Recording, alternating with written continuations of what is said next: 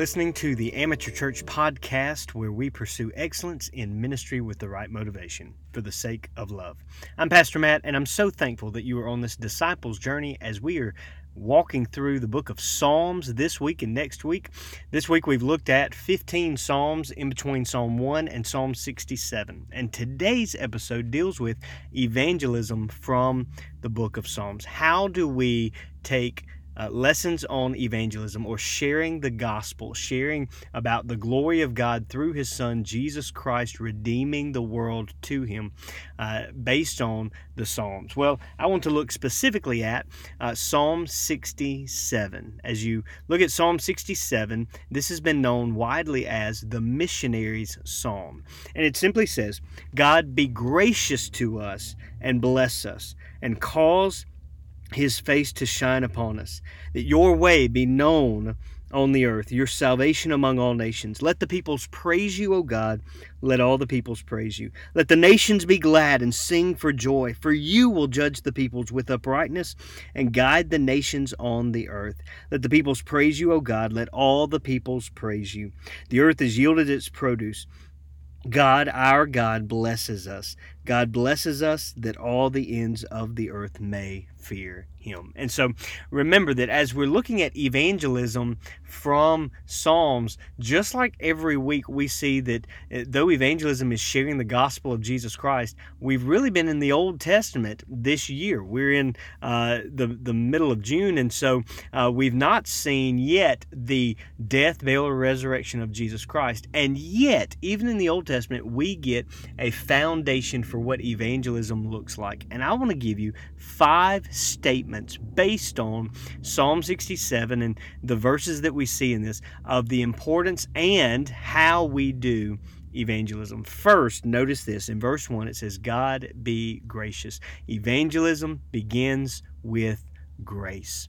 And this should be self explanatory. You can't share the good news of Jesus Christ without understanding that it is all about grace, that evangelism is not even about our works, that the gospel is that you and I were sinners and we deserve to go to a place called hell, eternally separated from God. And yet, God loved us so much uh, that He richly blessed us with the sacrifice of His Son. And in Jesus Christ dying, His blood covers and washes away our sin, and we were exchanged uh, we ex- were able to exchange our sin with his righteousness 2 corinthians 5.21 and we know that based on ephesians 2 by grace we are saved through faith that this is a gift not of ourselves or not of our works lest anyone should boast. Evangelism sharing the gospel begins with grace. And this is very important because it's a reminder for us that listen you don't get the glory for uh, sharing the gospel. You don't get the glory for preaching. You don't get the glory for witnessing. God gets the glory because he who gives the grace deserves the glory. And this leads us then to statement number two. It begins with grace, but it is for his glory. Look at verse 2. Uh, cause his face to shine upon us, that your way may be known on the earth. It is for his glory. This is why the missionary psalm is so gospel centered and yet Christocentric and and and theologically uh, we need to understand this. Christ is the point of this psalm, not missionaries, not works, not our abilities, not our desires to go and travel or even go across the street, but that we understand that it is for the glory of God. That ultimately, even uh, salvation is not about us. This is where many people mess up. And there's a, uh, you know, in thinking about the reason Christ died uh, for the, you know, for salvation, uh, many people take the idea that it's all about us or it's all because God loved us more than anything. Well, listen, salvation is not even about us. It is for his glory. And yes, God loves us. Jesus loves us. We we know that, but ultimately Jesus loves the Father and please the Father. Um, it, there's there's an old song, or uh, it's old to me now, but it's about 15 or 20 years old at least, and uh, it simply goes above all. And while I love uh, the verses. I love the thoughts of, of, of what the song brings out about the glory and greatness of God. This little line, which really is the point of the song, that above all, he thought of me above all. Well, that's not the case. That's not true. He, Jesus Christ, thought of the Father to please the Father above all. And we need to recognize that. Even when you read probably one of the most famous Psalms, Psalm 23, you see that uh, God, the Lord is my shepherd, I shall not want. He maketh me to lie down in green pastures. He leadeth me beside the still waters. He restoreth my soul. And and and why? For his name's sake, not for ours. In fact, we have read through Exodus and Leviticus and Numbers and Deuteronomy, and God reminded the children of Israel, I didn't do this for you. I didn't do this because you were great and mighty. I didn't do this because of your goodness or your purity. I did this because of me. And that's where we understand it begins with grace, it's for His glory.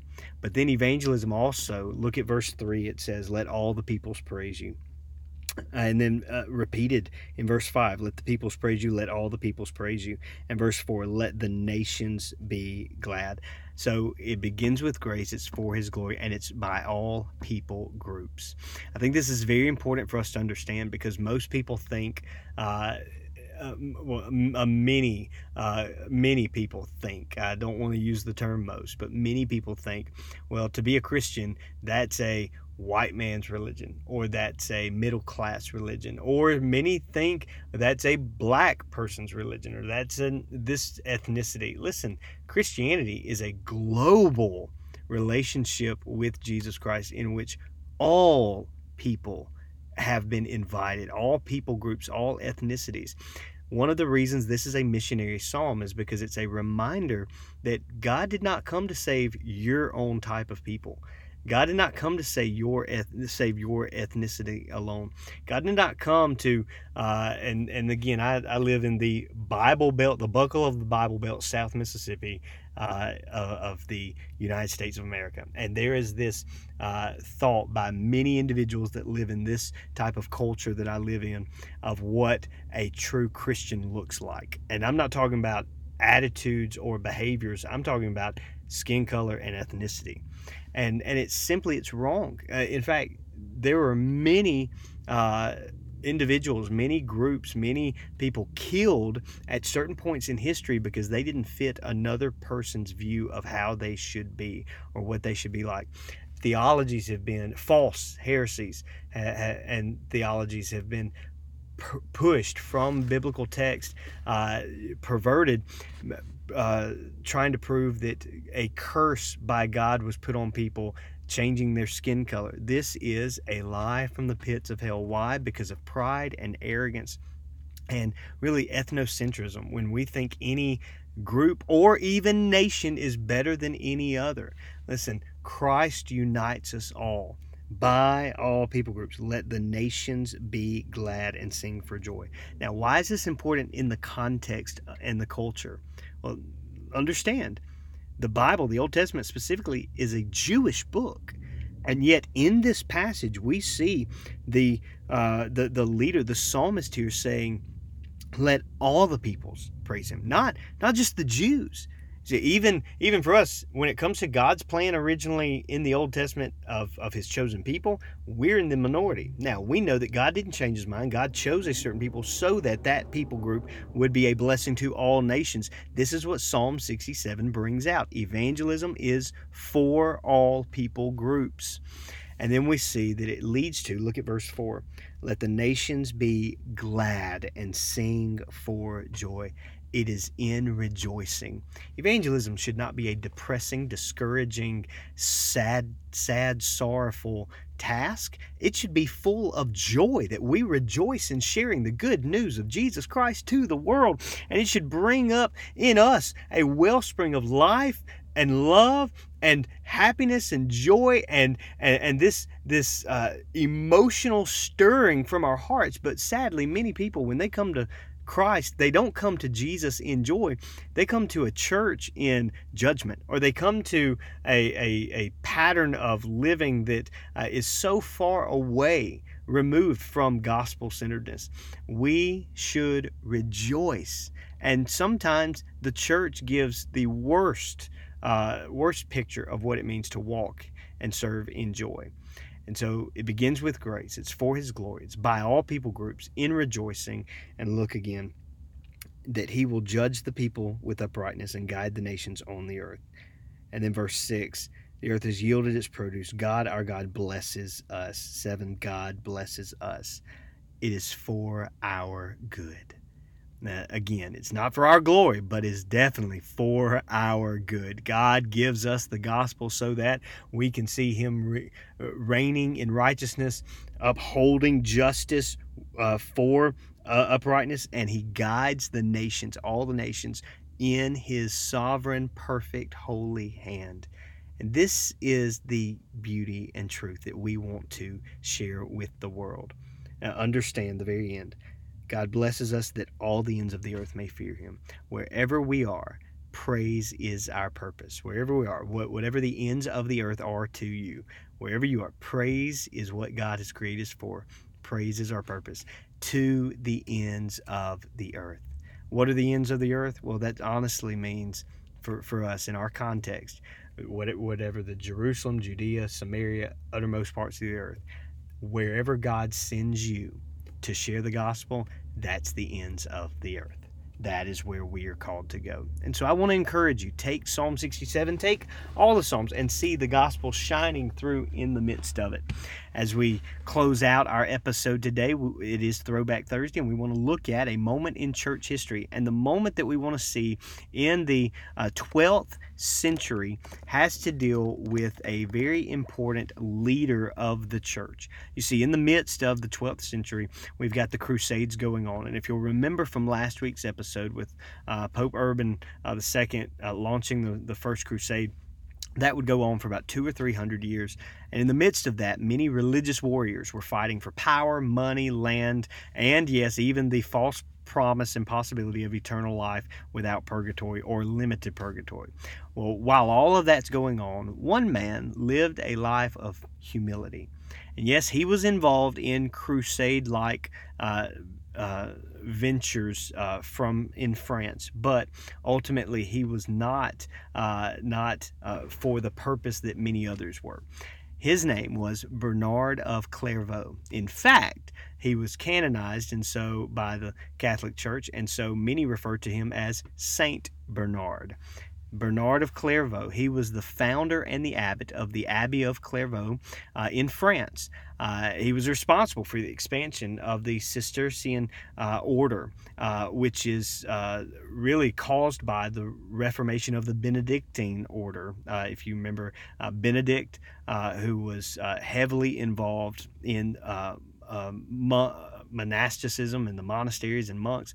Well, he's he's reforming that and, and encouraging that, and so we see a new order. Uh, in fact, history tells us that he was actually the co-founder of the Knights Templar and a lot of what was going on in that time to protect the uh, the, the the truth of Christianity in the midst of the Crusades. And so uh, there has been a lot written about Bernard. Uh, and uh, and you, I would encourage you to go read because we, even though uh, he was canonized by the Catholic Church as a saint, um, we know that he even uh, has uh, has strengthened a lot of our beliefs about practices in the church and practical things when it comes to humility. He wrote several books. I would encourage you to read his books, such as uh, the first book he wrote was On the Steps of Humility and Pride, in which he talked about um, from the Benedictine uh, rule uh, he he expounded on what it looked like to live a life of humility. He wrote on loving God, uh, a book that was concerned with loving God by loving your neighbor and how that uh, how we should treat one another in love. And uh, he also wrote the book on consideration, which was uh, concerned with care and ministry of the church, practical ways that the church would would minister to one another. And so uh, you may or may not be familiar with him, but I would encourage you. Uh, he's a part of our church history, and so uh, look him up, read, study uh, some of his writings, uh, as as long as it points you to true faith in Jesus Christ. And so, as we close out today, remember that evangelism is not complete until the evangelized become the evangelists. And that is our responsibility. Oh Lord, bless us that your way may be known in all the earth. I love you. I'm praying for you today. Stakes in the ground.